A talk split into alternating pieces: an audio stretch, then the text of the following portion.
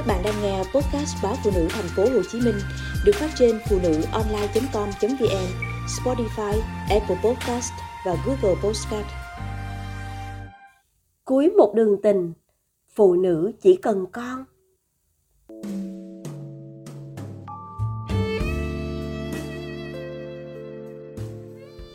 Bẵng đi một thời gian, bạn không đăng tải gì trên Facebook bức ảnh đầu tiên cho ngày trở lại mạng xã hội, là hình ảnh đôi bàn tay bé xíu của em bé. Bạn thông báo niềm vui của người mẹ, ngắn gọn bằng ba chữ, chào con yêu. Tất cả bình luận đều là lời chúc mừng. Nhiều người ngạc nhiên và bất ngờ. Nhưng rồi ai cũng vui với niềm vui lớn của bạn. Có con là phúc của mẹ. Chỉ có điều, bạn làm mẹ đơn thân cuộc hôn nhân đầu của bạn đổ vỡ chỉ sau 2 năm kết hôn. Lý do vì chồng bạn có người khác bên ngoài. Ngày ra tòa, bạn bảo như thể thấy cuộc đời mình đã chết. Từng phải mất một thời gian khá dài để chữa lành vết thương lòng. Bạn xinh đẹp, giỏi giang, không thiếu người theo đuổi. Nhưng những người đàn ông có tình ý với bạn đều là những người đã có gia đình hoặc cũng đã trải qua một lần đổ vỡ. Qua một lần đò, càng cần phải cẩn trọng với chuyến đò sau. Mình không muốn cuộc đời mình chết chìm thêm lần nữa.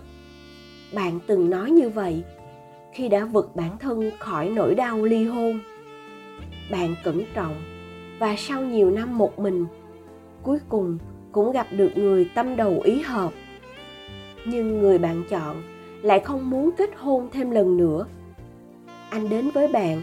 Chỉ như hai người tri kỷ, đồng hành, chia sẻ buồn vui trong cuộc sống. Bạn chấp nhận chấp nhận yêu trong lặng lẽ, và rồi cũng lặng lẽ sinh em bé.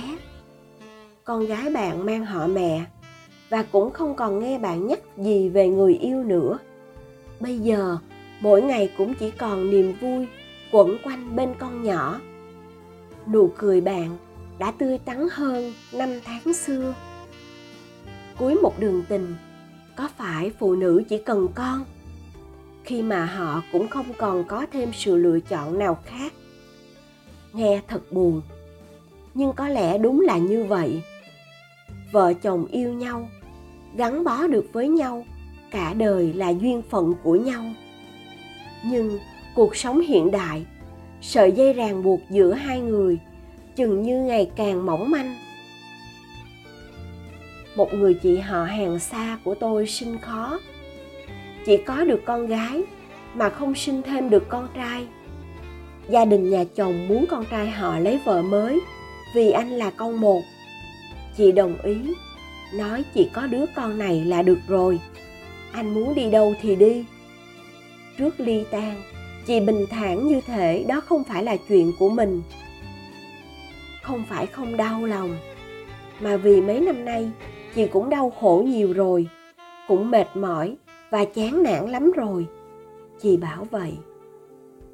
Giờ đây, chỉ còn lại chị và đứa con gái vừa vào lớp 1 không ở trong hoàn cảnh của chị, không hiểu hết những khúc quanh trong cuộc sống gia đình và lựa chọn của chị.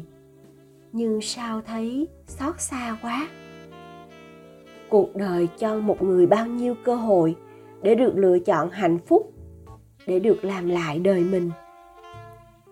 Có lẽ ngày càng nhiều phụ nữ chọn cách làm mẹ đơn thân, sống độc lập và nuôi con khôn lớn. Xung quanh tôi có rất nhiều những người phụ nữ như vậy, dù có chồng hay không. Cuối cùng, họ vẫn chỉ còn lại một mình.